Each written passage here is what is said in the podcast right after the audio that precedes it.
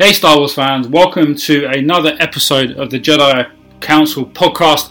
I am your host and I'm back in the driving seat today. I'm Alex. Uh, thank you very much for joining us. And with me is my good buddy, my brother in the force, Dave. Say hello, Dave. Hello, Dave. Ah, even though I've not been there for two weeks, three weeks. Hey, yeah, yeah. We're always going to do it. Outstanding. Um, so yes, listeners, I've been uh, away for for a couple of weeks. I've missed the last two podcasts, but Ali has obviously been jumping in the driving seat while I've not been here.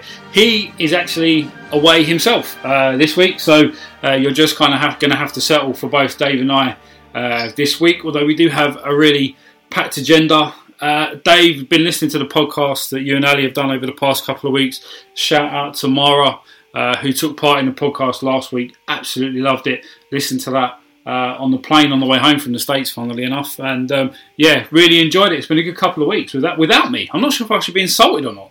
yeah, yeah, yeah. do we need you? Oh, oh, please. In that note, and that's the end of the Jedi podcast for this week, guys. Yeah. Look, uh, to be fair, um, I'm glad you're back. Glad you're back. Obviously. Um, Mara was it, it, was a blast doing it with Mara. To be fair, she such a fantastic sense of humour. Really joined in, and I, know a lot of people. You, you, you, see a lot of comments that saying that the British sense of humour is very British and other countries don't get it maybe and, and what have you. Um, but no, she just joined in. It was just yeah, I would say that her sense of humour was well aligned to ours. Oh, yeah, I did come across uh, in the podcast, to be fair. You know, it was quite natural, quite flowing, which is always good. Uh, so, yeah, Mara, thank you very much for jumping on. We'll have to get you on again, I think, at some point, uh, as you were definitely a welcomed addition uh, to the team. An honorary member, shall we say. yes. So, yeah, guys, today we're going to quickly jump into uh, a bit of a roundup of the news over the past week. It's obviously been May the 4th, so we're going to quickly touch on that as well. Uh, not to mention, there's some few bits and pieces that have come out about the Star Wars uh, solo movie. Uh, and then what we're going to jump on is to our topic of the week, which, for those of you who kind of follow us on Twitter, uh, and kind of engage, you will know that in the past week, the Jedi Council have, have taken it upon themselves to kind of launch uh, out to you all our, our, top 10 moments. So we're going to deep dive into that and some of the rationale behind our decisions. I really enjoyed that. I found it very difficult, Dave. Oh, well, no, your your shortlist was thirty five. I, I, was so impressed when you said, "Oh, okay, here's my shortlist." It's like, yeah, yeah, we said top ten, mate. and and the irony was there were two of them that actually finished in my top ten that weren't in that thirty nine. Oh, yeah, yeah. I, to, to, be fair, I I wrote mine. I thought, oh no, this this is simple. This I've got mine. And then, and then I thought, oh, what about that? Well, actually, no, that pushes that down. So I ended up with my top ten that what was in my original top 10, I would say four or five of them didn't feature in my final top 10. Yeah, it's funny. They just got you, pushed out. Absolutely. You start thinking about everything. It's like, oh, yeah, but what about this in this movie? Oh, no, what about this in the Clone Wars? Oh, wait, hold on. Then you got Rebels. Because um, initially, when we started doing it, I was just sticking to the films, like the, the, yeah. the, the main nine, inclusive of Rogue One. Uh, and then obviously, we had a bit of chat to and fro, and you had a, a, a, a thing from Clone Wars and Rebels, and I was like, oh, okay then that kind of makes it go bang.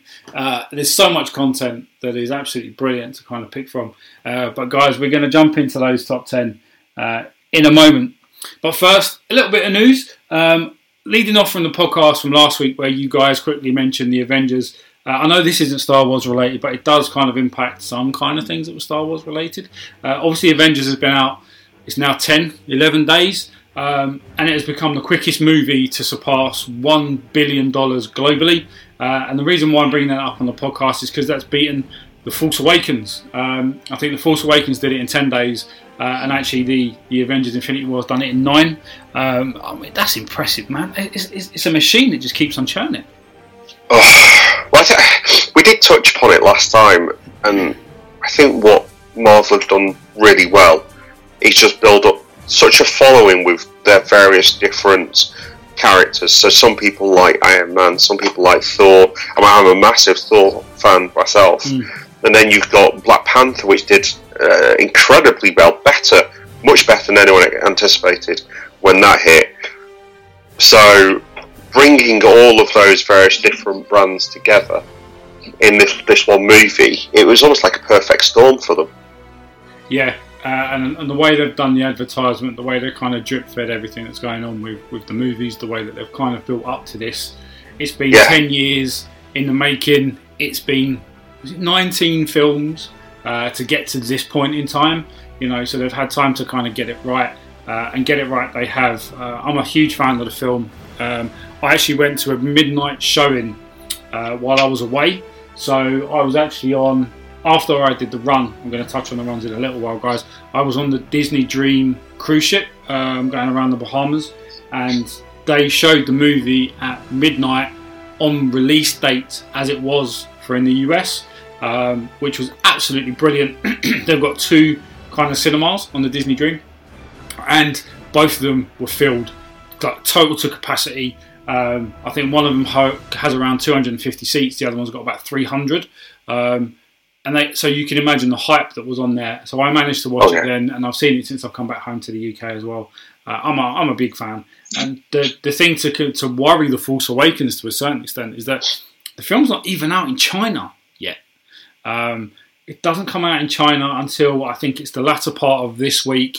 Um, it's only just dropped in Russia, so there's still some big markets for it to get to. Let alone the fact that it's only ten days old. Um, Age of Ultron in, in China did like 150 million. They're expecting this to completely blow that out of the water. So even if you assume that's going to take another 200 million in China, it's going to it's going to easily get to two billion. Obviously, which is what um, the Force Awaken has done. Um, one of only three films to ever get to two billion dollars gross uh, globally, and I think this will beat it. I, I genuinely think this might actually beat the Force Awakens. Bizarre, isn't it? Really is how well it's done. Something for me I've seen lots of comments and lots of people have said on the run up to this, and probably over the last few years, the fact that Marvel has become a little bit of a machine, and I've I've seen people use the term churning out movies Mm. because they're they're putting out three a year, Yeah, four a year at the yeah, moment. And then if you tie that into the fact that Marvel have got licensed, they've, they've got brands that they don't actually currently do movies for and are licensed elsewhere, such as Deadpool, such as the X Men and what have you. You've got a lot of Marvel movies out there. Yeah. Um, Not to mention the fact you've got all the TV shows. Um, yes. You know, yes. you've got all the Agents of Shield is still on at the moment. Yeah, Um, season S.H.I.E.L.D., four. yeah. Um, You've also Jessica got- Jones season yeah. two. all the Netflix shows. I think John uh, Luke Cage is dropping the end of June. Uh, Daredevil's got a third season on the way. You know, you've got, Punisher. yeah, the Punisher just wrapped up, and that was kind of earlier on at this part of the year. You've then got some of the other shows that are on ABC. Um, uh, what are they called? Runaways. That's another Marvel show. Oh yeah. You've got Yeah. Legion on Fox. I think that's penciled for another season too. So Marvel are churning out content, but the thing is, for the most part, it's really good. Um, It is. and I would love to see Star Wars not take a massive leaf out of the Marvel book because less is more for some things. Um, but nevertheless, I know we've got the new TV show that you guys discussed on the last podcast, Resistance. I think that's going to be awesome. Uh, I think if they did a, a live action TV show as well, I think Star Wars would that that would kind of aid the kind of uh, reputation, for want of a better word, um, especially after As long as it's done right. As long Yeah. as it's done right. I think that's the important thing. Absolutely, mate. You know, just because you're churning out loads and doing it well, that's a good thing. If you're churning out loads and do it really badly, then that's a very different conversation. Well, yeah, exactly. Um, and that's why Fantastic Four bombed because Yeah. it's not been done well. Yeah. Yeah, I, I think the very first version of that was probably the best version that the studio ever managed to achieve. Um, and every time they've relaunched it, it's just been worse than the previous. Yeah, I, I, I think the best version of Fantastic Four is probably the animated version. Well, yeah, yeah, okay, yeah, the cartoon series, yeah. yeah, yeah, that's going to be the only one. The movies have been absolutely terrible, and I'm a massive Fantastic Four fan. They are kind of my Marvel family to a certain extent, and it's kind of when I saw that film with Doctor Doom and Galactus, I was like, oh my god, you're killing me. Um, yeah. But uh, enough about Killing, well, killing the movie. Yeah. Well, but I was just saying, the, the, the thing is, I, I'm in the camp where I would quite happily embrace Star Wars taking that that model Mm. and producing more than one movie a year. Yeah. For me, for me, I, I, I know there's there's quite a large camp out there that are fearful that churn becomes dross and you then get Star Wars fatigue. I've, I've Mm. even seen people say that already. That Mm. one movie a year, I'm getting Star Wars fatigue. Yeah. It's like really. Yeah, I How agree can you have fatigue? One movie a year. Yeah, I mean, and when you think the gap between Solo coming out, which is obviously in a couple of weeks, to Episode Nine, that's eighteen months. Yeah. You know, arguably, yes, it is once a year, and I, and I get it, and it's, but nevertheless, it's still an eighteen month gap. So you can't get fatigue of an eighteen month gap, surely. No. No, no, I agree. I'd, I, if he's done well, please give us more movies. Step it up. Absolutely, absolutely, and I think that kind of ties in quite nicely to the next kind of piece that I was actually going to talk about was the Star Wars YouTube channel. Um, so over the past seven days, I've seen that the Star Wars YouTube channel, the content has just gone bananas. Um, you know, there are shots that are coming through TV TV slots from from the new Solo film, obviously. Um, and one thing I think that caught our eye, Dave, uh, uh, what arguably was the um, the tour of the Millennium Falcon by Yes. Donald Glover. Um, uh, you've seen it a few times. What was your kind of opinion when you first saw it? Looks so clean. Yeah, I think he even touches the wall, doesn't he? At one point, it says, "This is what it looked like when Lando owned it." You know, just to Yeah. really draw home the point that it changes after that point in time. oh yes, it looks like such a nice, nice, clean. Um, I don't know. Lando, obviously, I, I, Han Solo always said that he, he cared for the Falcon. He loved the Falcon. The Falcon meant everything to him.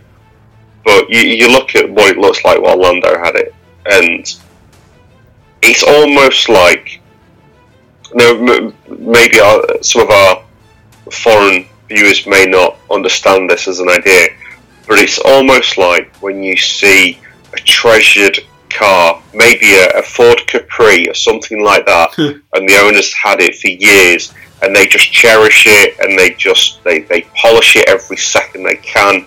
Um, they add body wax to the car, and they just keep it in in this immaculate, pristine condition, and that's what it looks like Lando's doing.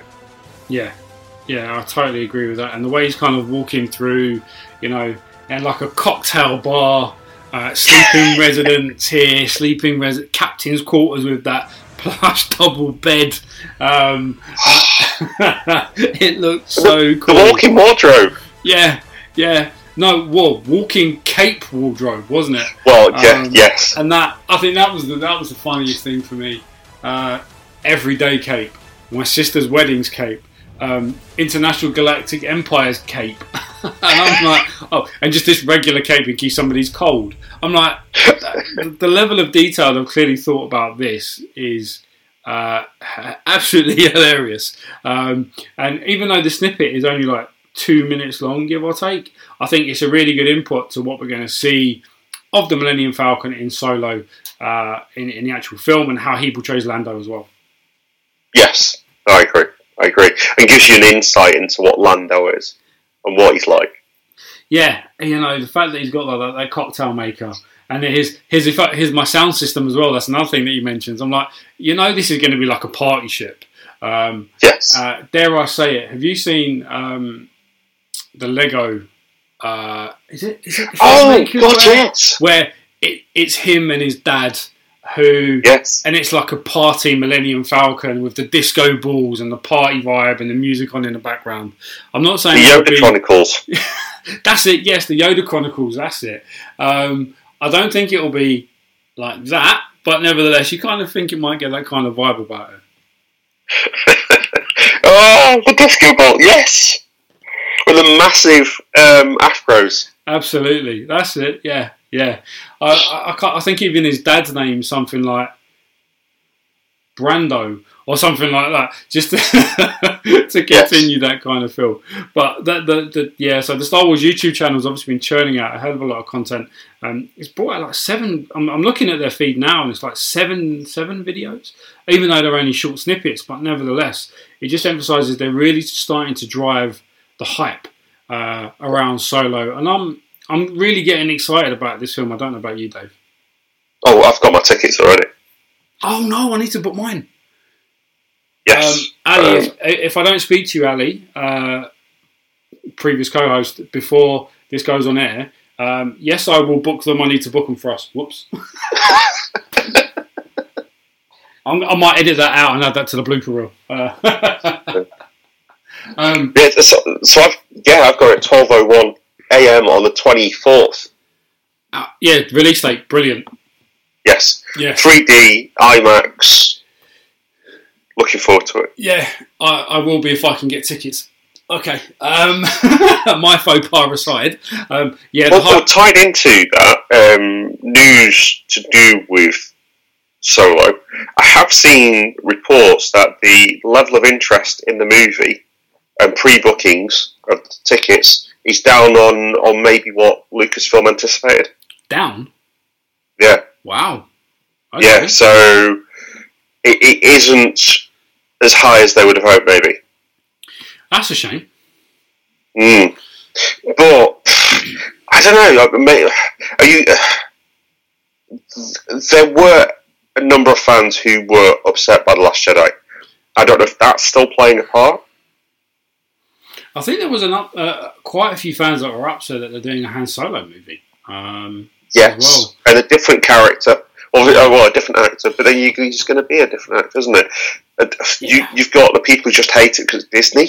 yes, yeah, yeah, I, I, yeah. That annoys me. Um, you know, you've got people that say they used to love Star Wars before Disney, and then Disney have taken over, and then they really hate it now. I'm not. Well, Disney have brought out three films. The Force Awakens was good. Rogue Was One good. was awesome. was awesome. The Last Jedi, all right, that sucked. So kind of like two out of three isn't bad, and the whole management of That's what. That, that, to be fair, that's what Milo said. well, it, it, it's like I don't mean to be funny, but you've got this the massive brand that they've bought, and they are doing it right, in my opinion. You know what they're doing in the theme parks. This is me going on a rant. Apologies. You know the way that they're bringing Star Wars into the theme in the theme parks with Star Wars Galaxy's Edge in California and in Florida, the extension in Paris, the way that they are bringing out the content and hyping it the way that they are. I don't I don't dislike Disney. Um, the one thing that I question is their input into the Last Jedi. One would like to think that they've seen that and gone, we should have probably got involved a little bit earlier. Um, I don't know, but we know that the uh, the original directors for Solo were cast aside very quickly, and Ron Howard's obviously come in to reshoot. Uh, initially, we heard it was going to be a little bit, but ultimately, it now Mm. seems to be he's reshoot quite a lot um, of the movie. So I like to think that But he has played that down. He still said that he's, he's kept a lot of key parts. Mm. He, he's actually been quite respectful of the, the the parties that left. Well, yeah, and I think like the the Millers who were previously there, they you know they're getting a pro- is it a production or like a associated director credit on the movie as well. So he Yeah, you they are, yeah. getting a, a name drop. It may not be as as, as, much as they probably wanted, uh, but nevertheless, you know I think that that's a good thing. And again, I mean you never know what goes on behind closed doors, right? But I, I think Disney are doing a good job. You know we've got Rebels. That was a great TV show. Um, Was and we've got this new Resistance show, which you know the rumors are it's, it sounds like it's going to be really good. So the, the whole Disney beef, I don't get it. no, no, I agree. Um, and I think the the kind of the, the, another piece of news that kind of gets linked into this is uh, I don't know if it was today or over the weekend, but Mark Hamill apparently has made a bit of a boo boo, um, and he was talking about the solo film, um, saying that he's like quite excited about it, and apparently he's gone. And Anthony Daniels is really excited as he's in solo. Whoops! Now, if Anthony Daniels is in solo, the only character he can play, let's be honest, is 3PO. So that means 3PO is in solo. I've been racking my brain how are they going to get him in there?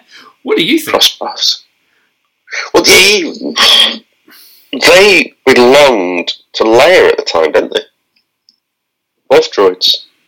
Captain Antilles, wasn't it? Well, Captain Antilles, but- well, Yeah. sort of. But they, I mean, when you look at the Rebels TV show, they were associated with her Yeah.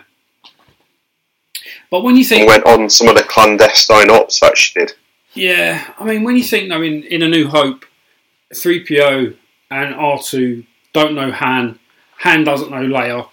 Um, True. so how are they going to piece that? I mean, I- I'm interested now to see this because we all know that R2 and 3PO have been in every single Star Wars movie. And if Mark Hamill's faux pas is true, uh, that would obviously mean that they're in all of them. Uh, with Rogue True. One, with Rogue One, I think it was easier to manage to imagine how they'd actually be in the movie because, like you know, part of the the, the alliance, uh, sorry, the visit, the rebellion, um, Yeah. Leia's obviously Bail Organa. Bail yeah. Organa, yeah, I kind of understood how they could fit that in, unless Han meets some of the rebels. I don't know in their early phases. Um, you never know. I, don't- no, I don't know. I don't know how they'll, they'll fit that in. Um, from a continuity perspective, let's face it. According to Old Ben in A New Hope, he had never owned a droid before in his life, and he didn't know the R two unit. True. And then, obviously, he did know it. Oh, Quite very, well. very intimate. Not intimately. That's the wrong word, but very, very well. Yeah. Yeah. We shall see, I suppose. Mm, we shall. And if it's Mark Hamill that's dropped that, I, I might, we, we're using the term a little bit of a, a booby, but to be fair, he's too practiced. He's too too much of a showman. if he's dropped a hint like that, it won't have been an accident. Yeah, that, that's kind of what I was thinking as well. Yeah, it, it, it may not have been endorsed by Lucasfilm. yeah, yeah, accidentally on purpose. yeah, um, but it, yeah, it wouldn't have been an accident. Absolutely. Um, yeah. So I think the, the the last piece that we was going to quickly touch on was uh, as of recording today is May seventh, which obviously means three days ago uh, it was May the fourth. So to all of our listeners, May the fourth be with you, and of course to yourself, Dave. And to you. What did you get up to on May the fourth, if anything? I got lucky. Um, my, my boys' school was on holiday that day. Um, we had local elections the day before, so their school was a polling station. Because Ah, we we had a bank holiday Monday as well, the school just decided, you know what, we'll close on the Thursday for polling. We'll take Friday as a teacher training day. Um, because we know for a fact loads of parents will just disappear with their kids because they've got a five day weekend. oh wow. So rather than put parents in an awkward position, the, the school's just closed on a Friday as well. oh, awesome. So you had a nice So weekend. Yeah. So I took a day's holiday, um, and I spent the day with the boys. We went into Manchester. I had a couple of things I had to do from uh, uh, just just things I needed to get, but it also allowed us to have a look in the Disney store. We went into Lego shop. We went into a couple of toy shops. Um, made a couple of purchases. Um, so yes, um, I'm I'm fairly happy with how May the Fourth went, if that makes sense. You got a good haul. Um, yes, yes. Um, I'm hoping to do a Lego build um, at some point over the next week or so. So I'm not going to say what I've got. To be fair, um, and what we'll do is we'll we'll put out a few pictures of it being built, and let's see if people can guess what it is. That is a cracking idea, uh, and I'm actually going to be doing the same.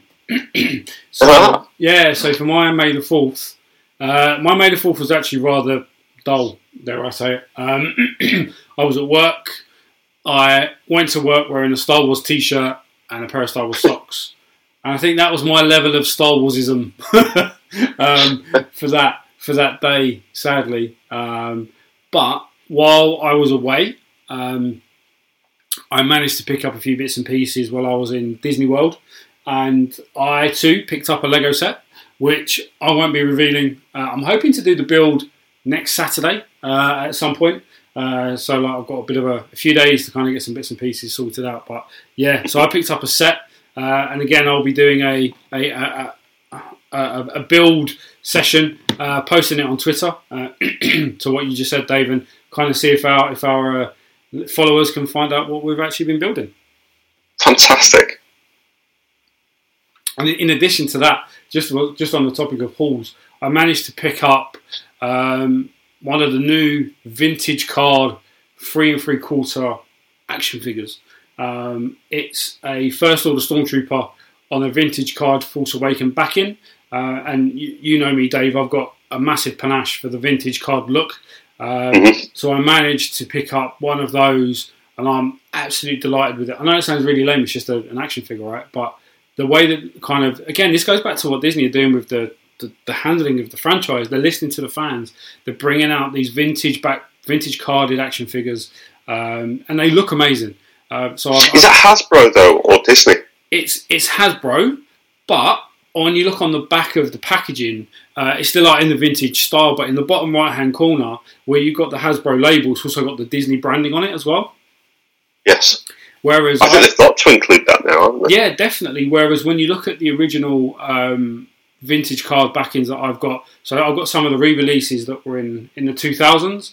Um, when you look at that, obviously Disney didn't haven't bought it at that point in time, uh, so it was still just purely like a Hasbro Kenner look and feel. Whereas on the new ones, they've obviously got Disney on the backing. Same with the 40th edition vintage card six inch uh, action figures that they released uh, last year as well similar kind of back in, looking really cool, the, the, old school look and feel of Star Wars. But again, in the bottom right hand corner where you've got the Hasbro um, label, it's also got the Disney branding all over it at the bottom. Mm-hmm.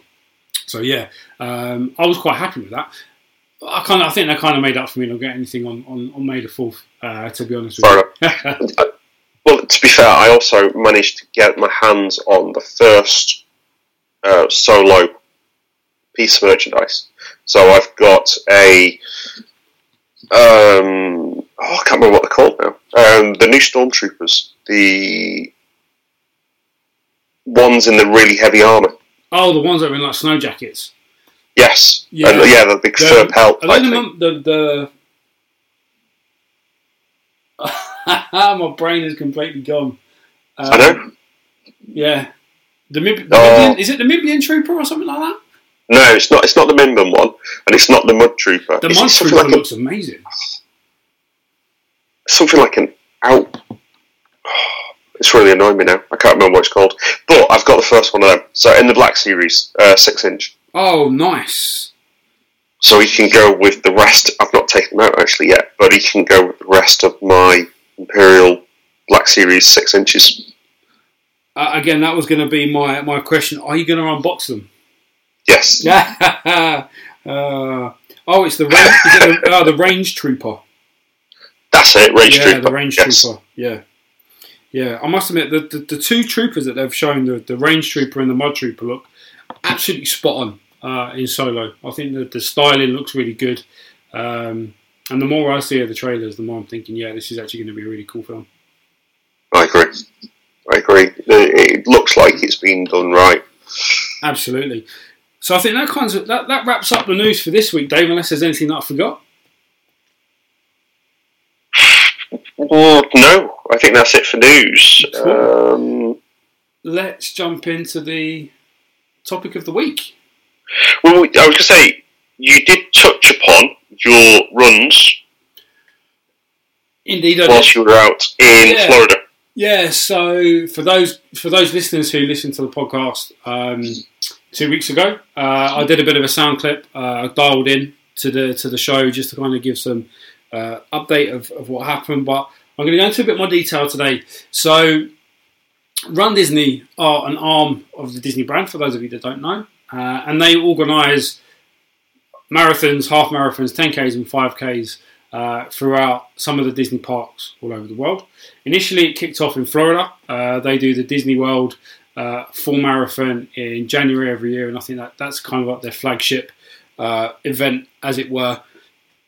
And over the past few years, the, the Run Disney events have got huge. Um, they then started to do some over in California, uh, where they did like a, a, Californian half marathon. And then, as obviously the, the kind of vibe for these runs became slightly more popular, they then introduced more runs throughout the year.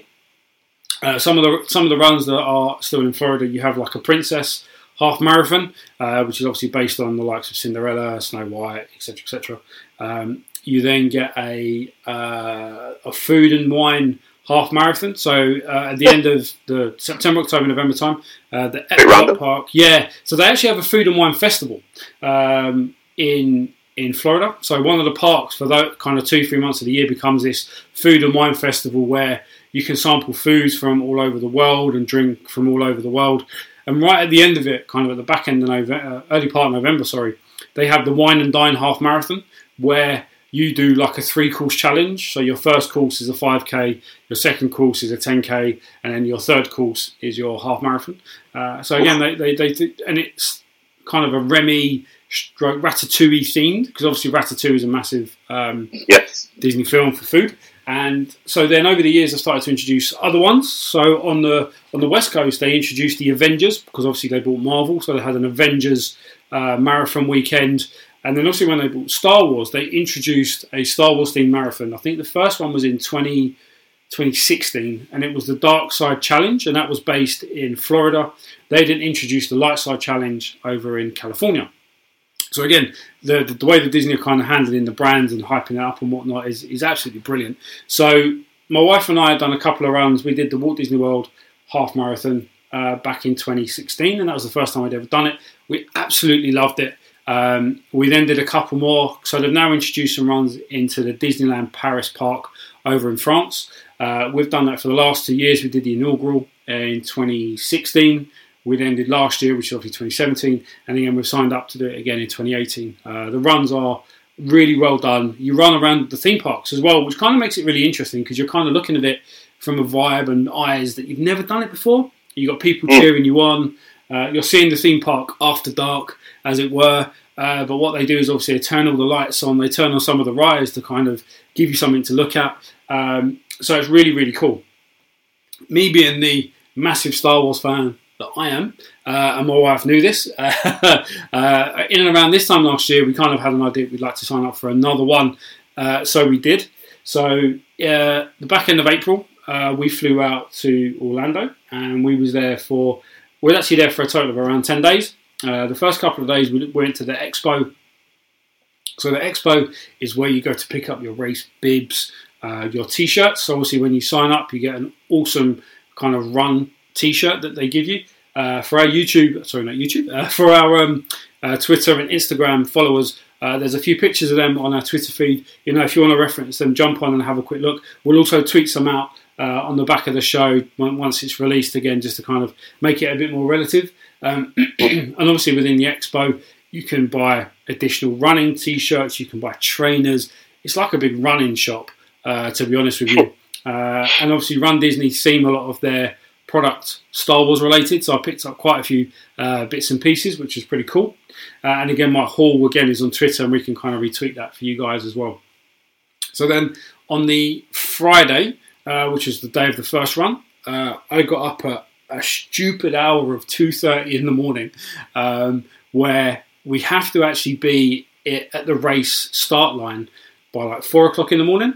The race itself, yeah, the race itself doesn't start until half five, but they want to make sure that they get all the runners in um, in their corrals. So obviously, you give them a time at how quickly you think you'll complete the race, and then you get put in a bunch of people who will do it at the same time as you, basically.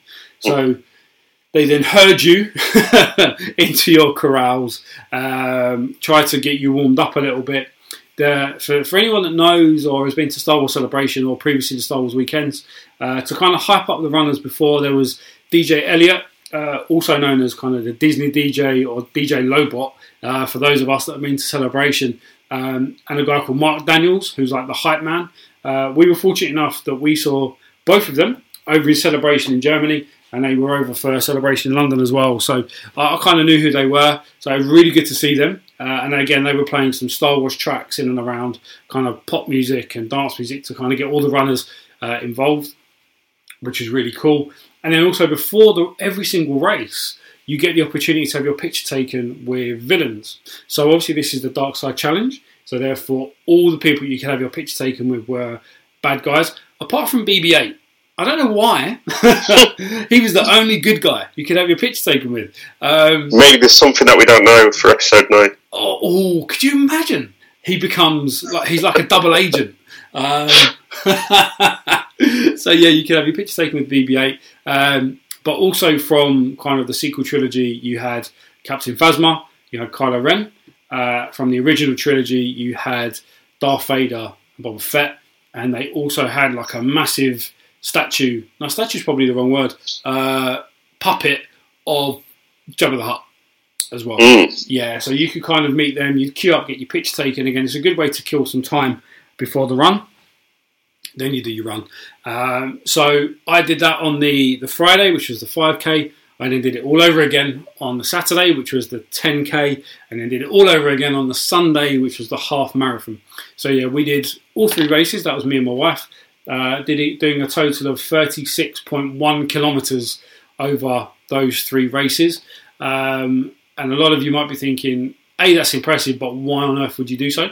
Um, so I was actually raising money uh, for a charity. Um, so earlier on in the year, one of my good pals uh, passed away. He, he was suffering with cancer for the last four or five years, um, and he actually kind of passed away quite suddenly at the start of the year. Uh, he was in a hospice for a while, um, and they were looking after him. So the charity that I'm I'm actually raising money for, I'm still raising it now. Uh, it's for the St Christopher Hospice uh, in Sydenham, which is in South London. Um, they looked after my buddy in his last few days, uh, and they did an amazing job. So all the money that I'm raising A is for them, but in memory of my my friend as well. So it kind of meant quite a lot. Getting over the finish line, doing the 36.1 kilometres, uh, it was not just a relief that I'd done it, but it was a big thing for me to have done, uh, both physically because that's a that's a long way. Um, 36.1 kilometres, I think, all in all, uh, is around 22 miles. You know, so I'm only a couple of miles off to doing a full marathon. I was going to say it's, it's about three quarters of a full marathon. Yeah, so uh, I, was- I still think you should have done another 5k on the Monday afterwards, and that would have taken you up to the, the full marathon. As uh, as much as I probably would have liked to, uh, my legs would have disagreed quite badly. Um, so, and it also would have been difficult because the day after uh, was when my wife and I got on a cruise. Uh, I touched on the cruise earlier on in, in the podcast, guys, where I actually saw uh, Infinity War. But we did a four day cruise afterwards just to basically completely chill out. We just crashed on the Sun Lounger for about four days, uh, drinking some beer and some cocktails. So it was a nice way to recover. Uh, but it was a wonderful experience. And for those of you who are interested in running or obviously love Star Wars, you know, these events are awesome. Uh, it's a really good way to engage with fans. There were members of the 501st uh, that were running as well. I actually saw a guy dressed up in doing the 10k in a full on Death Trooper costume. Um, Oh. carrying a gun like the big guns that they have as well. Um, and I had nothing but respect for this guy. Um, but you know, there were people in costume, fancy dress, cosplay, you name it. Really random crossovers. Um, I saw a Princess Leia Elsa from Frozen.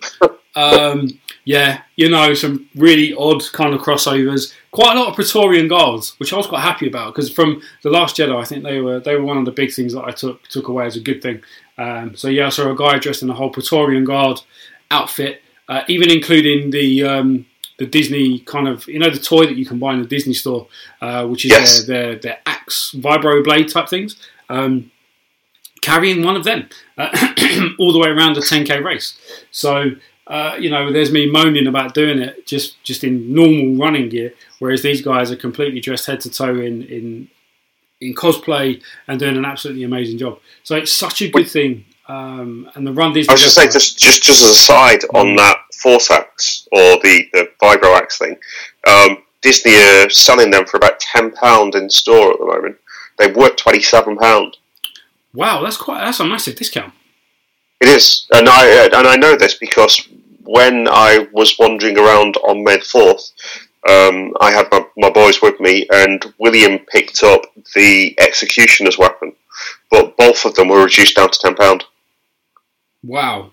Uh, um, yeah. Considering it's still only a few months, few weeks after the DVD release, that's quite a quick decrease in uh, Maybe they're not and stuff selling. for that. Well, that goes back to the kind of podcast that we had a few weeks ago where we touched on the declining sales of, of like the action figures and toys for, for the movie, Yeah. right? And you know, this can be a prime example of what may or may not be happening from a retail perspective. It could be that they're making space for the Infinity War stuff.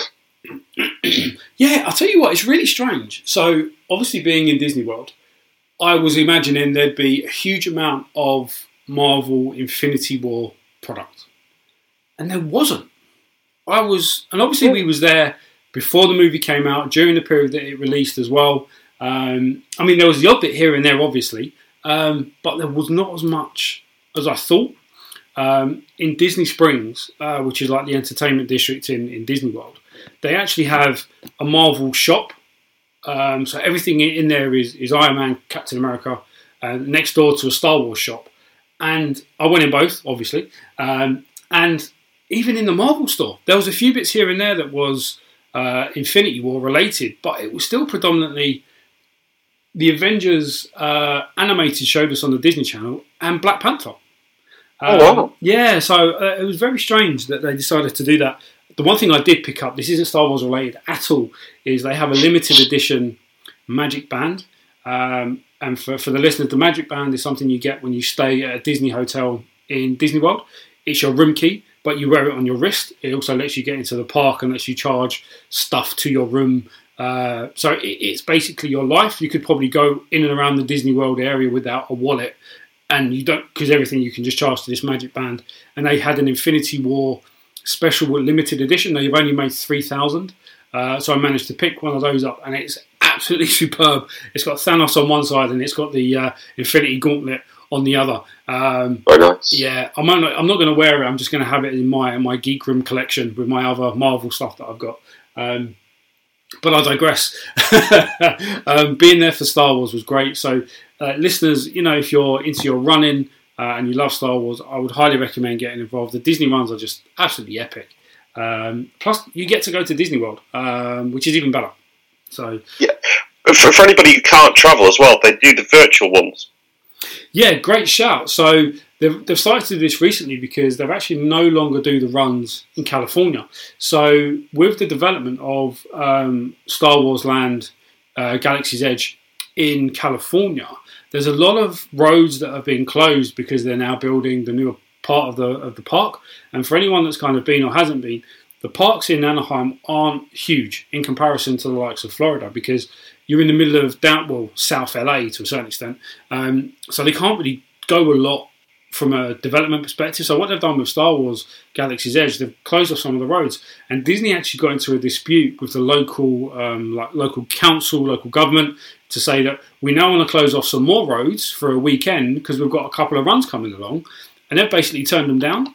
So the might of Disney have had to stop having these Run Disney events in California because the Anaheim District Council have said you're not allowed to close the roads because it's going to be way too busy.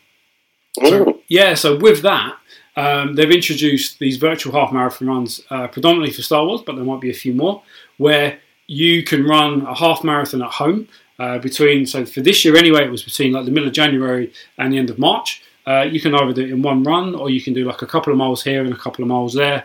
You submit your form onto their website, and they will send you a virtual medal. Uh, sorry, no, it's a real medal for your virtual half marathon.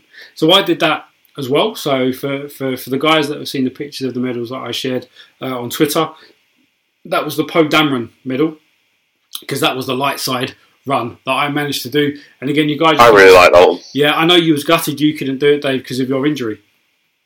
Yes, yes. Yeah, fuming. Fuming. Well, the good news is that they're doing it again next year.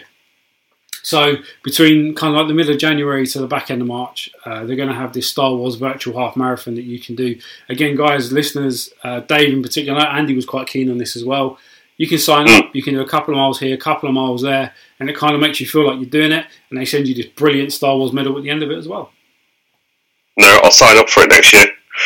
I was everything was prepped for it for damage my ankle. So well, yeah, you want to make sure your ankle's better before you start doing all that, mate. Obviously. it's it's there. It's, it's it's getting there. I'm planning to start running again over the next month. So I think by the end of May I will be running Awesome. slowly, but I'll be running. it, every every mile is magic, uh, according to Disney. So uh, uh, Mm. yeah, so I think you'll be all good for that one. So that, that's my roundup of where I've been for the past couple of weeks. Uh, obviously, not being on the podcast, um, and I think it would be a good moment now, Dave. What do you think to jump into our topic of the week? Yes, yes, good call. I'm handing over to you on this one. Oh God, right, okay. You didn't warn me of that one while we were talking Keeping before this. Right, okay. So um, as part of our May the Fourth uh, tweets, we Andy, Alex, and myself tried to put together our top ten moments from Star Wars, um, and that was the films, the TV shows. Um, I suppose we could have gone wider than that. We didn't, but we. But you've got the comics, you've got the books. Um, it's massive. Um, so each of us attempted to pull together our top ten moments. Um, we stuck just to TV and film. Um, your initial shortlist was what, 35? 39. Um, 39. uh, but you managed to get it down to 10 eventually. Um, I've I've got my 10 and, and Andy got his 10. So the the thing that struck home when because we, we'd been talking about this earlier in the week. Yeah. We're saying, wouldn't it be cool if we put together a list of our top 10 and we do that for May the 4th and, and just, just tweet it out there and just see if anyone's interested? And we got some fantastic responses, which we will cover off. Um, but it's only when you actually start to try putting together your top 10 that you realise that your top 100 is probably going to be closer to it. Yeah, there are so many things. Yeah, I I tried to be quite methodical in my approach. I was like, right, I'm going to take each movie. I'm going to write down what are my favourite moments from each movie. So I started to do that, Yes. and then we had a chat, and then I saw that you had something from Rebels uh, with Kanan and his lightsaber, and I'm like, oh wait, hold on, are you talking about Rebels, Clone Wars, and also Rogue One? Yeah, yeah. And I'm like, oh right, okay. So the 39 that I first did, I kind of limited just a couple of slots for Clone Wars and Rebels after that, but the rest are for the movies. And I was like, how am I going to get this 39 down to 10? And then the 10 that I did have, two of the ones that are in my 10 weren't in my 39. Oh, Because to your point, the more you think about this, the more you realise that Star Wars has got so many golden moments. And I think Yeah. we as we as fans are we take things quite personal. So there are things that happen in the movie that actually resonate with us personally. We have our favourite characters. So I think you'll notice in my particular ten, there's quite a few that cover off some of my favourite characters and also some of my favourite films. Yet if you relate to a particular character, they're clearly going to draw to you. And I think that, that that is the struggle of getting the top 10 moments of Star Wars. If you'd have said to me top 10 of A New Hope, that would have been difficult enough. Let alone 10 for each movie and then whittling it down, which is what I tried to do ultimately. Well, I, well, I, I remember I drew up my list and I thought, okay, those are my 10. And then,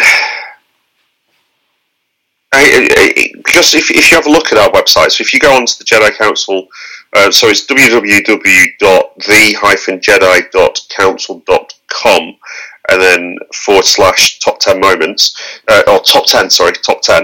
Um, you actually see our top 10. And initially, I just wrote down what they were. So for me, it was things like um, opening scene from uh, the original Star Wars movie.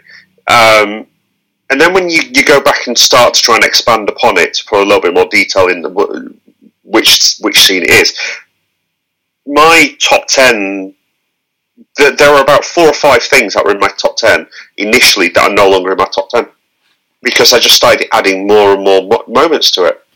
And so, yeah, they probably ended up something like positions 29 to 30, uh, to, to 35 type of thing. It's just, it's, it's, there's so many great moments in the movies. And yeah, when you pull it all together, it just, yeah. So, if we go through, I'm, I'm obviously not going to do these to death because you can go online and have a quick look at them. But uh, for me, I mean, as you said, there's different bits and there's different things, and in different ways they resonate with different people. So where one person might go for this, one else will go for something different, or you may even go for the same for different reasons because it hits you in a different way.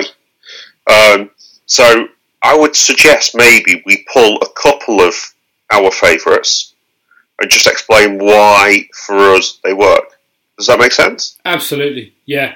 Uh, I'm happy to go first. Um, Yeah. I think my my my number one, uh, and you and you guys can obviously see this is when you have the battle, the fight between Obi Wan Kenobi, Qui Gon Jinn, and Darth Maul. Um, I don't think I've ever said this on the podcast, but I'm a massive Darth Maul fan. It's probably the first. Really? um, yeah, I, I I don't know what it is, but I resonated to Darth Maul the moment I saw him uh, on film in in the in the Phantom Menace, um, and for all of the issues that people have with with the Phantom Menace, and you know there are some. Don't get me wrong, but I, I enjoy it. I, I think it's a very good film. He is one thing for me that has stood out as being this absolute demon of a man, as it were. Um, and that fight scene, I think, is probably the best lightsaber fight scene in any of the Star Wars movies, and probably inclusive of that, the Clone Wars and the Rebels TV shows. Um, I I kind of separate animated from real life because an animated lightsaber scene you can do so much more because it's not real. Uh, I know Star Wars has a good thing to try and keep things slightly more grounded, um, but nevertheless, I think in the movies, this for me personifies why Sidious put him into this position, this pure thing that is anger, hatred, and power has kind of come into the foray here, and the way that he just tops off Qui Gon Jinn. Uh, spoiler alert: uh, Qui Gon Jinn dies.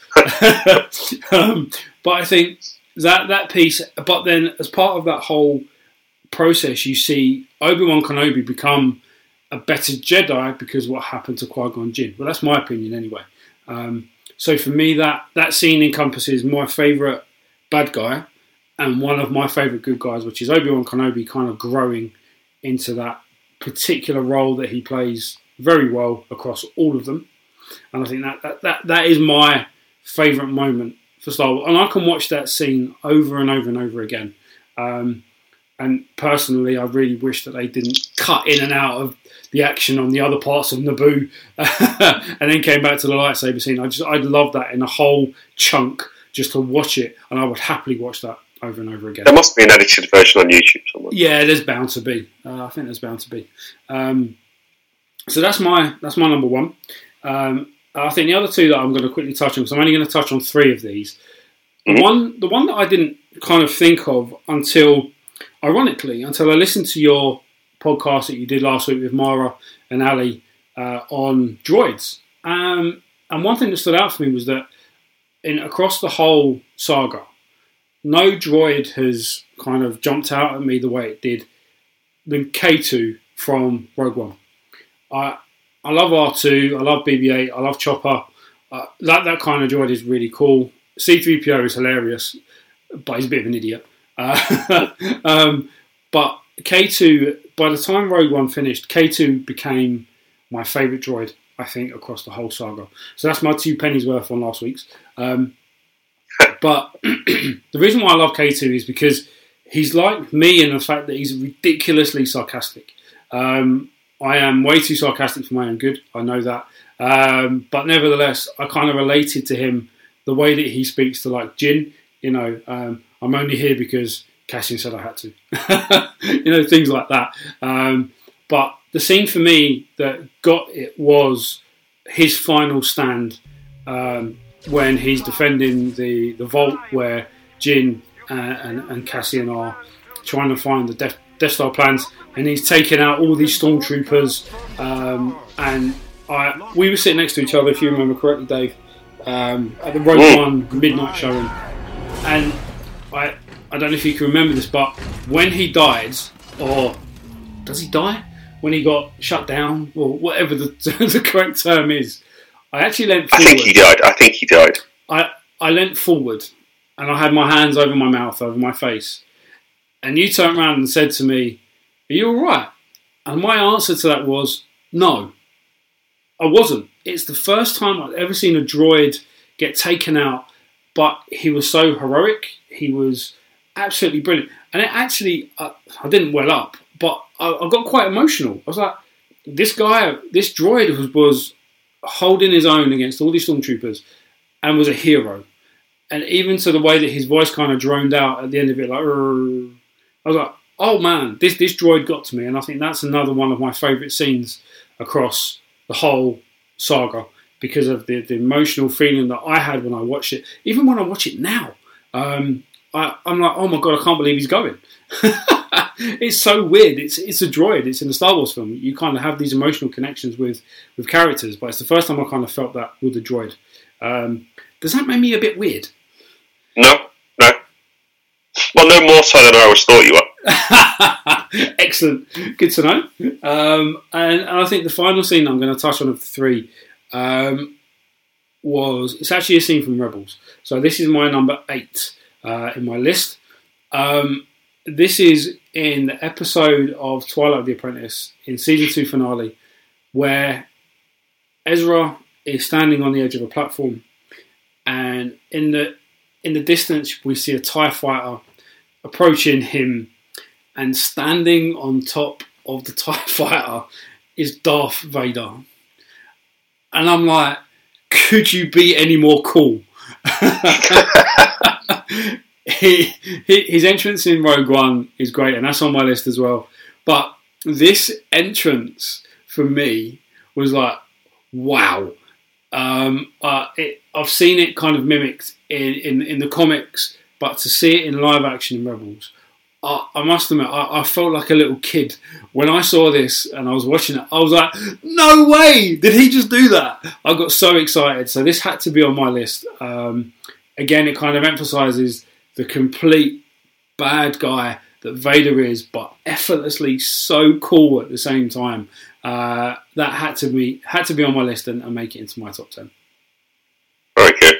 So that, that's a quick snapshot of, the, of just three that I randomly picked out uh, for me. Dave, what about you, mate? Okay. Um, well, I'm going to go with my number one. So my my top moment is you've just had the fanfare music. You've just because I'm I'm still reliving it from when it was released by um, 20th Century Fox. So you had the massive 20th Century Fox fanfare, and then you launched into the original Star Wars music, and then you have the opening scroll, um, and then it, it it cuts to the scene where the Tantive Four flies into view with laser bolts hurtling backwards and also coming forwards at it. You don't know what, what it is initially, and then you just have this Death Star appear, uh, sorry, um, uh, Star Destroyer appearing above you, and it just goes on for ever and ever and ever as it slowly just just appears, and it just gives such a sense of scale to the size of a Star Destroyer. Um, as it as it slowly moves into view, and it gives you an overwhelming sense of how massive the Imperial war machine must be. Um, without even knowing what the Empire is, to see something like that, you, you you have no idea what the Empire is at this stage. It's the it was the very first movie I ever saw. I was I was about four, maybe five years old at the time. I'd never been to the cinema ever in my life. This was the, the first instance I'd ever been into a cinema. And then just to have this massive thing just appear above you and just glide into view. So for me, that's my number one. It's yeah. my first my first memory of Star Wars. Yeah, and that goes back to the whole the way the films affect us emotionally, doesn't it? It's the first yeah. thing you see, and yeah, it, it's funny because obviously my, my first ever Star Wars film that I saw was Return of the Jedi um, on a VHS. So I, I never saw it in the cinema, so I didn't get that wow moment to a certain extent uh, until obviously the prequel trilogy were in the cinema. Yes. Well, I'd say, given my age, the opening scroll, I probably didn't even read it. So, so for me, that's why that bit probably doesn't stick in my mind because I was too young to read. Yeah. Um, the the galaxies at war bit. So yeah, so I think that's that's that's why it's it's the emotional attachment I have to that movie, the emotional attachment I have to my very first Star Wars experience. Um, so for my my second one I'm going to discuss. It's the same one as you, to be fair, um, but in a different way. Um, so your very first one, I think that you touched upon, was the Obi Wan Kenobi Qui Gon Jinn versus yep. Darth Maul on, on in the Palace of Theed. Now, that moment for me is also a, a, a massive part of the movies for me, um, but in a different way. You've got you've got the scene where all of the you you got the princess, uh, so well the queen, sorry, and her bodyguards and doubles and what have you, and you've got the Jedi, and they've invaded the palace, um, and all of a sudden these blast doors open up, and in the background you've got the Duel of the Fates musical score running in the background. There is a very low level yeah. note. Yeah. That's just just it's, it's it's almost like background noise. You you don't really get it, but you know it's there. Um, and then you have this scene where the blast doors open and out steps Darth Maul. Yeah. And as he steps out, it then cuts straight into his face, and so you, you have just his head, shoulders, um, and he's, he's obviously still caped at this point. He's still got his cowl on. Yeah. Um, and you've never seen him bareheaded at this point in the movie. Yeah. Um, and then just as it cuts into him and he's taking his, his cowl off, the music ratchets up to the maximum and Duel Fates hits. And I just think it's just a perfect combination of visuals, great storytelling on, on behalf of George Lucas at that point, but also an amazing piece of using music to underscore how important this bit of the film is. Well, it's, it's funny because I think we we've discussed this previously, haven't we? That you're quite a you're an artist, so you're quite visual. You you love the art of Star Wars, as do I, to be fair. But I think you're more the kind of that way. Whereas the, the for me, the music of Star Wars makes the film the way the art of Star Wars makes it for you. I think that's that's a that's a fair thing to say. Yes. Um, yes. And but this but this is a coming together of the art yeah. and the music. And that's the thing. Duel of the Fates is my if we were to do a top 10 list of tracks, which we should do, actually, that's for the next. There you go, boom, we're doing that in a couple of weeks. Um, the top 10 pieces of music for the, for Star Wars, Duel of the Fates is my favourite piece. Um, I didn't touch on it, which I probably should have done, um, but that is my favourite piece of music in combination to my favourite scene. And to your point, it really does make the two become one. It does. I, I cannot hear the music without seeing the scene in my head. Yeah. And I cannot I cannot watch the scene without hearing the music. Absolutely. The, the two, I once um, drew that scene when I first started playing around with drawing and, and what have you, and I, and I drew the scene of um, Darth Maul with Qui Gon and Obi Wan. And it, to be fair, it's a picture I never completed because I never, I never, in the end, I, I for one reason or another, I just abandoned the picture, and, and I do do that on occasion. um, um, but in my head, I always had the the drawing of the picture with the musical score behind it. Yeah. Because for me, the two are so so interlinked. Absolutely. Yeah. Anyway, so that's so that's that's my second choice. Although it's not my number two on the list, I think it's my number my number three. Um, and, and my final one, actually, again, this links into music in, in quite a big way. So my number six on the list is when Kanan um, first assembles his lightsaber in Spark of Rebellion Part Two. So the very first or second episode, I guess, of Rebels. And it's it's again it's a combination of how it was done, and the credit here is to Dave Filoni because he's done for me he's done exactly the same as George Lucas did in Duel of the Fates. So you've got the build up to this where you've got the Obi Wan um, speaking to the Jedi, telling the Jedi, "Now is not our time. We have to go into hiding. We have to disappear into the crowd. Our time will come again. Um, the secret will be revealed." Type of thing. Um, So you've, you've already had that play out and played out fairly recent to this scene of the movie. Well, I take it as a movie. It's a double episode. um, but then you have the bit where Kanan and the rest of the rebels are trapped behind some crates. The Imperials are closing in. Stormtroopers are laying down a lot of fire. Obviously, not hitting anything because Stormtroopers can't hit anything. Um, but you, you, you've, you've got a blanket fire of Stormtroopers. And um, Kanan says, right, okay, we need to enact this plan. And uh, Ezra, who's only just joined them, he's not really aware of, of what's going on. Um, he says, oh, well, care to let me in on the secret? Are you going to let me tell me what the secret is? Um, and Kanan basically turns to Ezra and just says, Kid, I'm about to let everyone in on the secret. I'm about to let everyone in on the secret. And even talking about it, there's an emotional bit to this because, as well, linking into this, we have not seen Star Wars with Jedi's following, obviously, um, the purge of Order 66. We're in the period of time where Disney have now taken on Star Wars. They've announced that new films will be coming, but these films are not here yet. So this is our are now our new fix of Star Wars, for, for want of a better word. So you've got this point in time where the Jedi are dead. The Jedi are gone, they are no more. And he just turns around to Ezra and says, Kid, I'm going to let everyone in on the secret.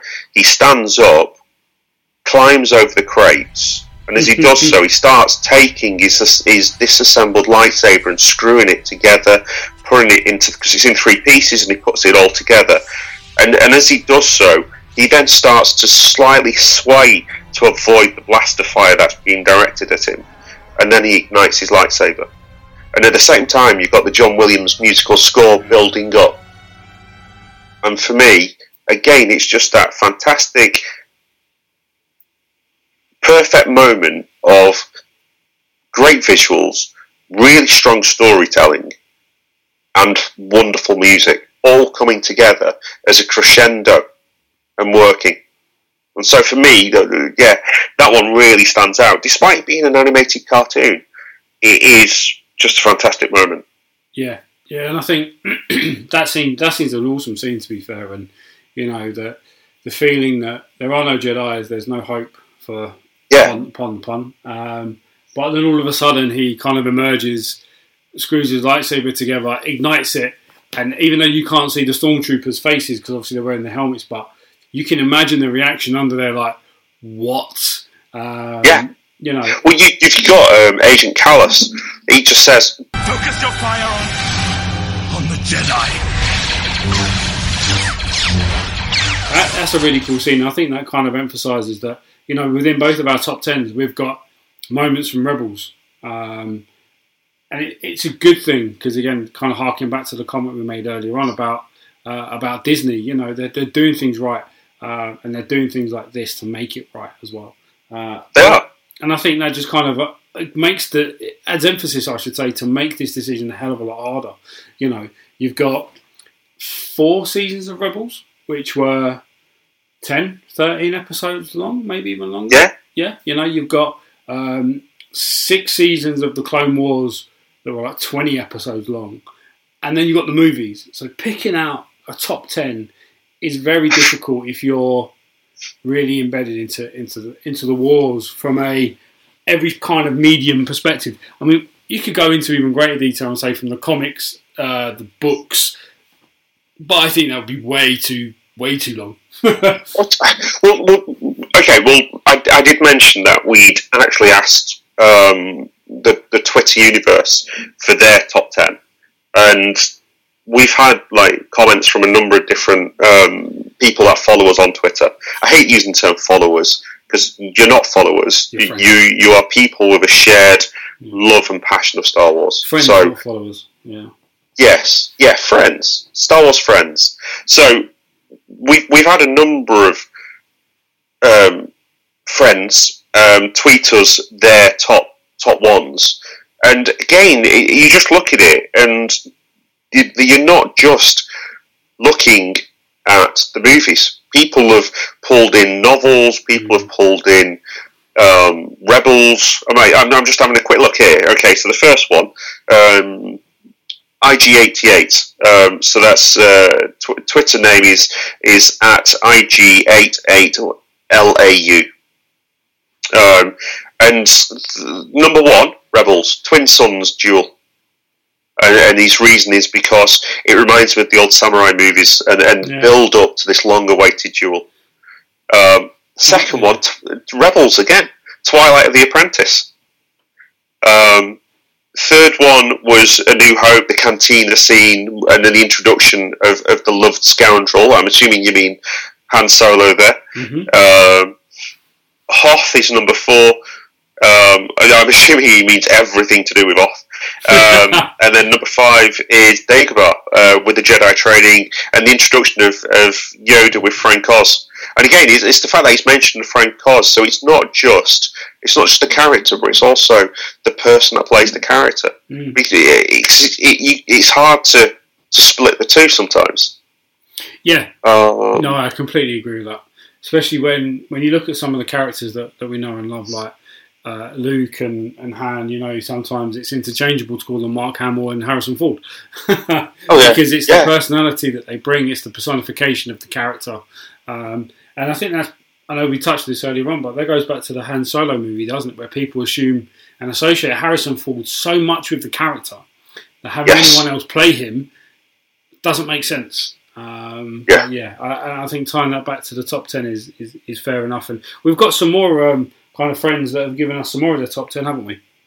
Yes, yes, yes. If we if we got time, I'm aware that we, are probably going to become another one of our marathon podcasts. Okay, oh, so got time. Um, Justin Ward. So um, Twitter handle is at uh, capital R E D lowercase E Y capital Jedi. So um, that's Red A Re Day Jedi. Um, so his top three. Han Solo shot first. This scene tells us volumes about who Han Solo is as a character. But did he shoot first? oh, I don't know. it's toing and throwing, isn't it?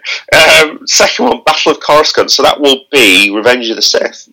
Um, to me, this is one of yeah. the finest examples of a massive space warfare. I'd agree. Um, I, I, no, I agree with that. I agree with that. I, uh, for me, I think Return of the Jedi, The Battle Above, um, Endor tops it just because it was done first, if that makes sense, and it was done without all the same types of special effects that uh, Revenge of the Sith managed in, in the Battle above Coruscant.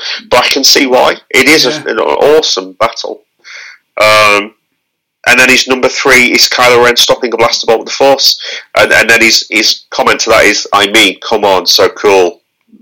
Yeah, it, it it's funny that was in my top ten originally, but then it got it got shunted down to like fifteen because I, I, the first time I saw that that um, I was in the cinema with my good buddy Roger, um, and we're sitting next to each other, and when he did that, I literally grabbed his knee and went, "Are you kidding me?" because in all of the cinematic Star Wars universe, uh, I'm going to start calling it that. Um, Vader didn't do that. Yoda didn't do that. Um, all the Jedi we had in the prequel trilogy, none of them did that. Then you've got this young upstart who's basically holding this blaster bolt. And again, I agree, that is an absolutely epic scene. Didn't make it in my top 10 though. Yeah, I know, that's just it. Okay, so moving on to the next one. Um, so, Lizard King N. So that's his Twitter is at Lazard L A Z A R D K I N G N. Um, mean, they've only provided one, and, and it is a, an absolutely fantastic moment. Um, he said, seriously, I've never felt more excited on a movie than when Darth Vader's red lightsaber turned on in Rogue One. Um, and he, he does point out the fact that he believes that Disney cut most parts of it because it was too violent. Um, I don't. I must admit, for me, that scene, that scene's in my top ten. Um, yeah, I think it's, it's, mine as well. Yeah, uh, it's it's for me. It's it's the first time you ever see on screen why Darth Vader is feared. It's because you've always had it in all of the movies. Everybody, you name Darth Vader, you wet yourself. Oh my god, no, no, no, not Darth Vader. But this is the first time that you ever actually see Darth Vader become a monster. Yeah.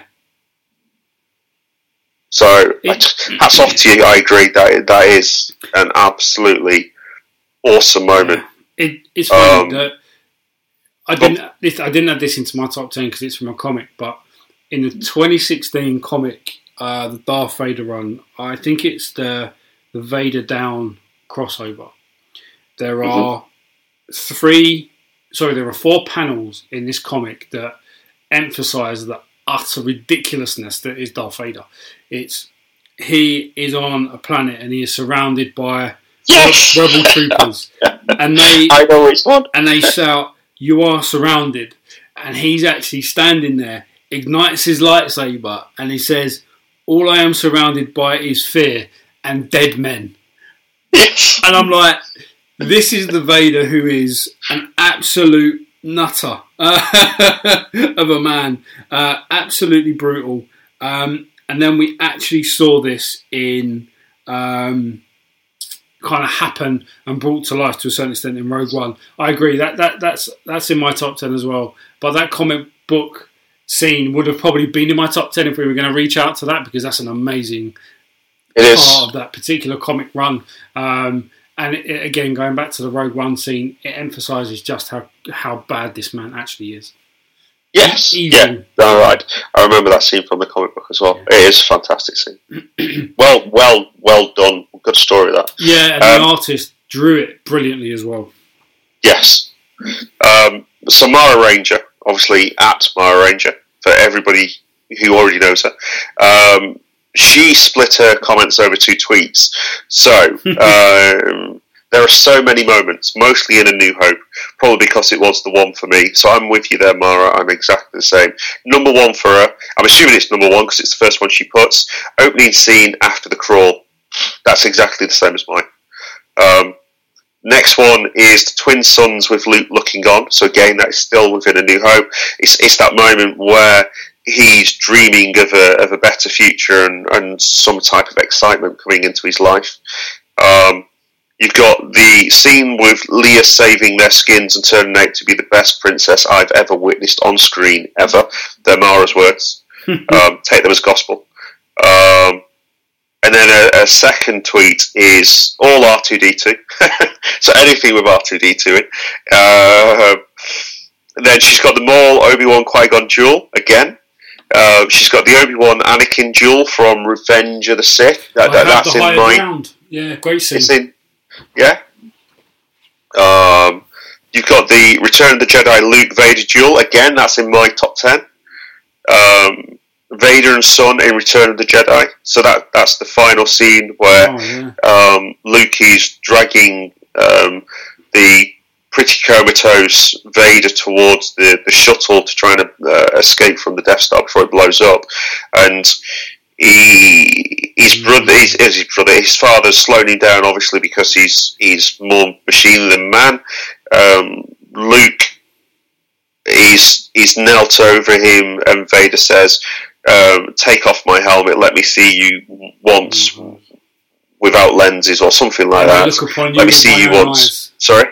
Let me look upon you with my own eyes. There you go. Yeah. Um, to which Luke says, "I can't do that. That'll kill you."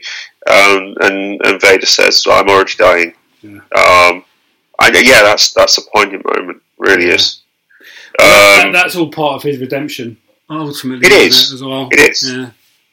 Um, and then Empire Strikes Back, Luke Leia connection in the Force. So yes, that happens a couple of times. The, the, the big one is at the very end when Luke shouts out to Leia whilst he's dangling below Bespin um, or Cloud City on Bespin. Yeah. Um, and then her final one is the Luke Leia moment in The Last Jedi, um, oh, which, to yeah. be fair, I don't think I don't think well, it definitely didn't feature in my top ten from a perspective of the movie itself. Oh, um, I, yeah, I can see it becomes more poignant when you know that Leia is well, Carrie Fisher is now dead. Yeah, no, I think you're right there. Um, it's a great scene. I love I love the way that Luke gave her the dice. Uh, yes. Interestingly, that's become quite a big thing in the in the solo movie, uh, which is good. Yes. Um, but it, it's funny, kind of, when you look at the list that I made of the 39, ultimately, I think I had one from The Last Jedi, if that, maybe two. Yeah, I think that was it. It was Kylo Ren doing his best Anakin impression, uh, going all. Oh, yes, with the ship, yes. Yeah, in his TIE silencer. And I think the other one for me uh, was the, the battle on in, in Snoke's chamber with Rey and Kylo Ren versus the uh, Praetorian Guards. I think that was it. Yes. That, that's very Kill Bill for me, that scene. Yeah. Okay, um, m- moving on to the next uh, friend on face on Facebook on um, Twitter. Um, so it's Stormtrooper Pete. So this is at STRM Trooper Pete, um, and he's actually provided us all ten, which Oh, is wow. awesome. Um, so again, opening crawl scene with Leia, R2, Vader on the Tantive 4. That's what started it all. So again, that that first scene. Um, number two, Vader being Vader at the end of Rogue One. So again, that moment. Um, Luke and Vader duel, both Empire Strikes Back and Return of the Jedi. Technically, that's two choices, not one.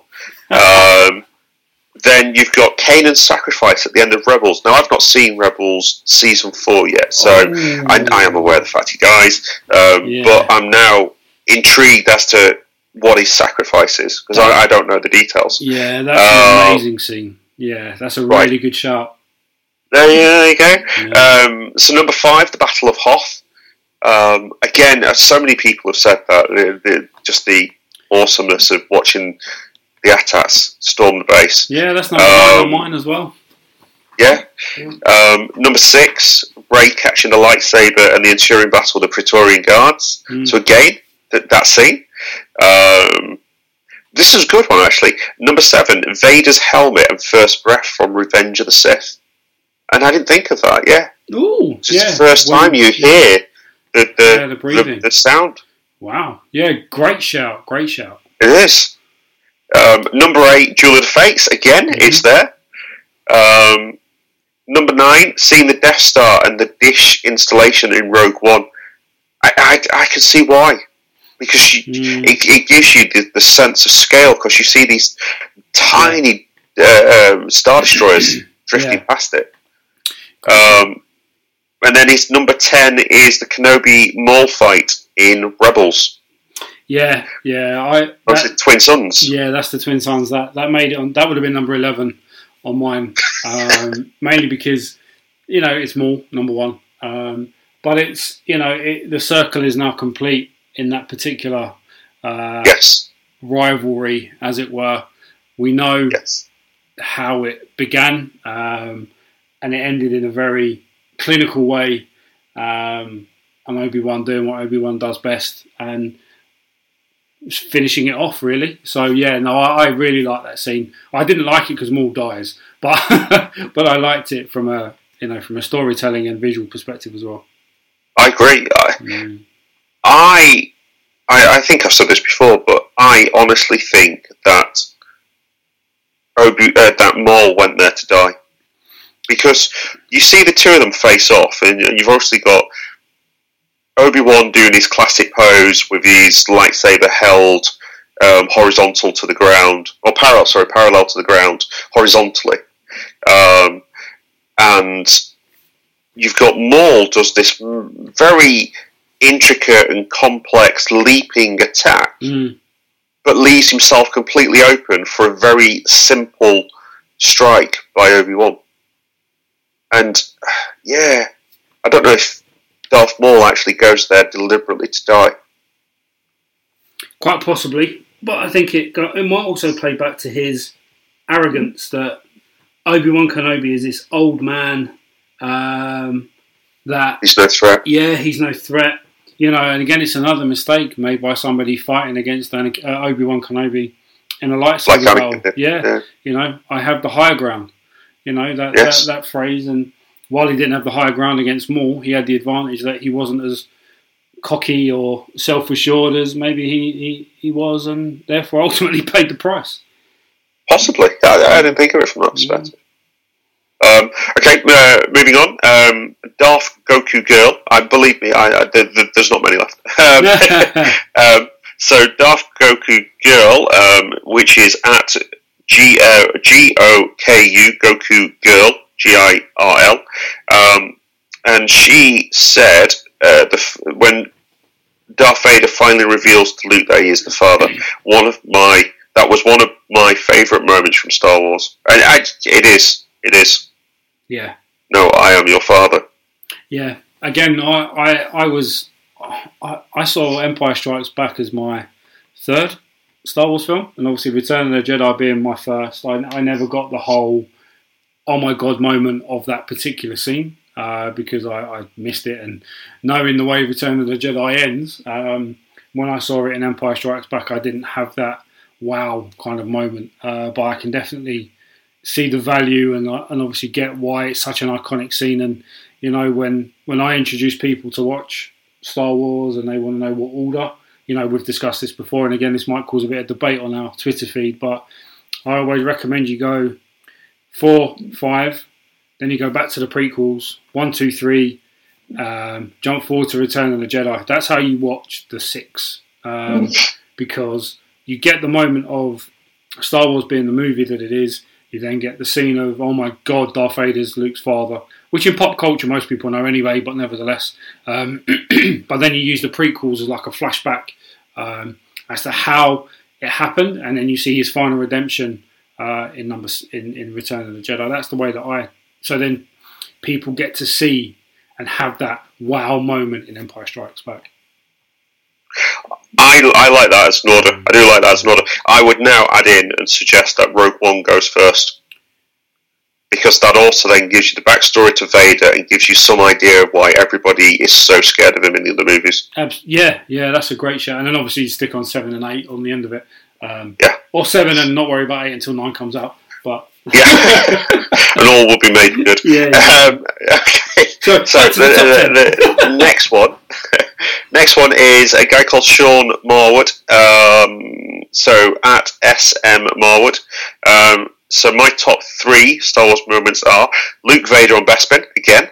That same scene. Hmm. Um, the Hoth assault on the Rebel base again is appeared there, but a different one this time for his third. The Death Star trench run from A New Hope. That's very, that's very good. Yeah, that's a great shout again. That's an iconic moment in the whole movie. It is. Let's be honest, yeah. It is. It's when Luke finally Mm. works out how to use the Force. And it's when Han Solo proves that he's not a scoundrel and he sticks Mm. by his friends.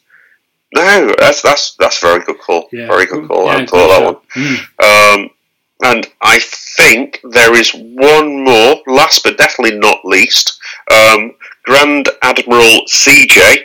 So her Twitter is at Admiral underscore Siege. Um, and she's put um, top three moments. My three are in films and novels, and she said that even though she's then produced four. Um, so number one, um, Empire Strikes Back, when Vader reveals he's Luke's dad again. Yeah. Okay, second one, completely, completely off the wall. This one, nothing that anybody else has said. Heir to the Empire, the Thrawn novels.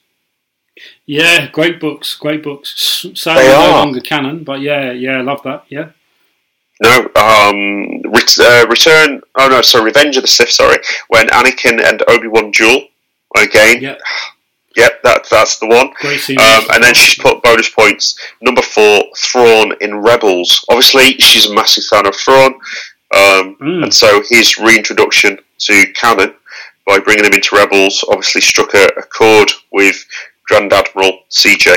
Yeah, it's funny. I remember being at Celebration with you, and we went to that Rebels panel, um, and they showed a clip, and it was just his eyes appearing and then stepping forward into the light to see the blue skin, and the whole crowd just erupted, um, Yes, including us. And I thought, yes, that, that again, that's another thing Disney have done right. Uh, bring it, well, Dave Filoni probably, but. Uh, ultimately, yeah, great shout. The introduction of Thrawn into Rebels was was really good. it is. I, I think I've caught everybody's comments there. Um, apologies to anybody that I have missed, um, but I'm fairly certain I've managed to catch everybody that time. and that is a great way, I think, to to kind of wrap up this week's podcast. Um, I think again it emphasises the difficulty of trying to figure out your top ten. Um, it's it's it's There's no such thing. yeah, you know, let, us jump into movie, let's jump into the novels, let's jump into comics. You know, um, dare we delve into fan-made fiction? Who knows? But um, you know, there's there's so much content that we can kind of work with, and you know, this top ten, you know, it's interesting because you've got so many similarities. Uh, you know, Trench Run, uh, the Hoth scene, Kylo Ren. But then you've got so many different variations of what people take out of them, the way we did as well. Um, and, yeah. I, and I think that just shows that this this saga is going to keep on giving, hopefully for, for quite a while to come as well. Well, that, one of the great things about them is that I, for one, never get bored of going back and will watch them again and again. They're, they're films that are just well made, great story. If you take it as a whole story from end to end, it is a great story. Um, for, for all of the comments that people may put about the prequel trilogy, it completes the story for me. It's and and they're well made. The, yeah, okay. There's there's the odd Christian Haydenson wooden moment, um, but on the whole, no. It's it's yeah. they're good movies, and and I'll quite happily go back and watch them over and over again. And the thing is, you're you're introducing your children into them as well. So, the, and obviously the uh, the Padawan podcasts are going to continue over the coming weeks as well. Um, because I, you know, it's, it's, really interesting what what William has to say. Um, I'm looking forward to when you bring your other Padawan on eventually at some point, just to see what. Oh, well, well, I had a moment with, with my, my younger Padawan. Um, he went away when we are talking about um, May the Fourth be with you. Um, my youngest does Cubs, and his Cub group um, did a May the 4th sleepover. So he went on Friday night and came back on Saturday morning.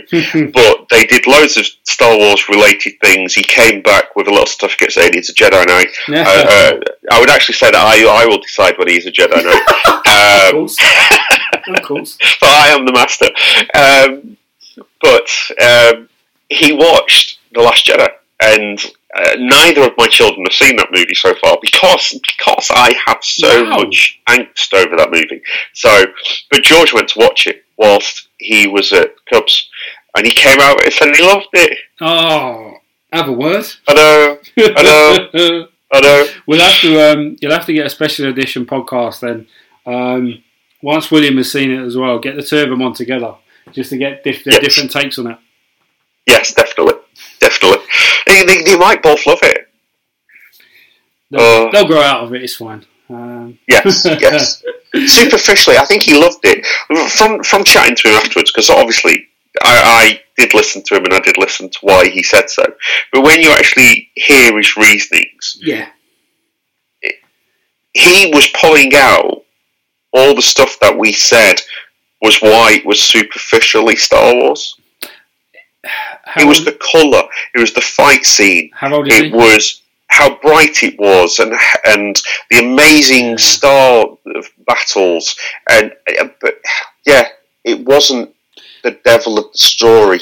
Yeah. Well, he's how old is he now?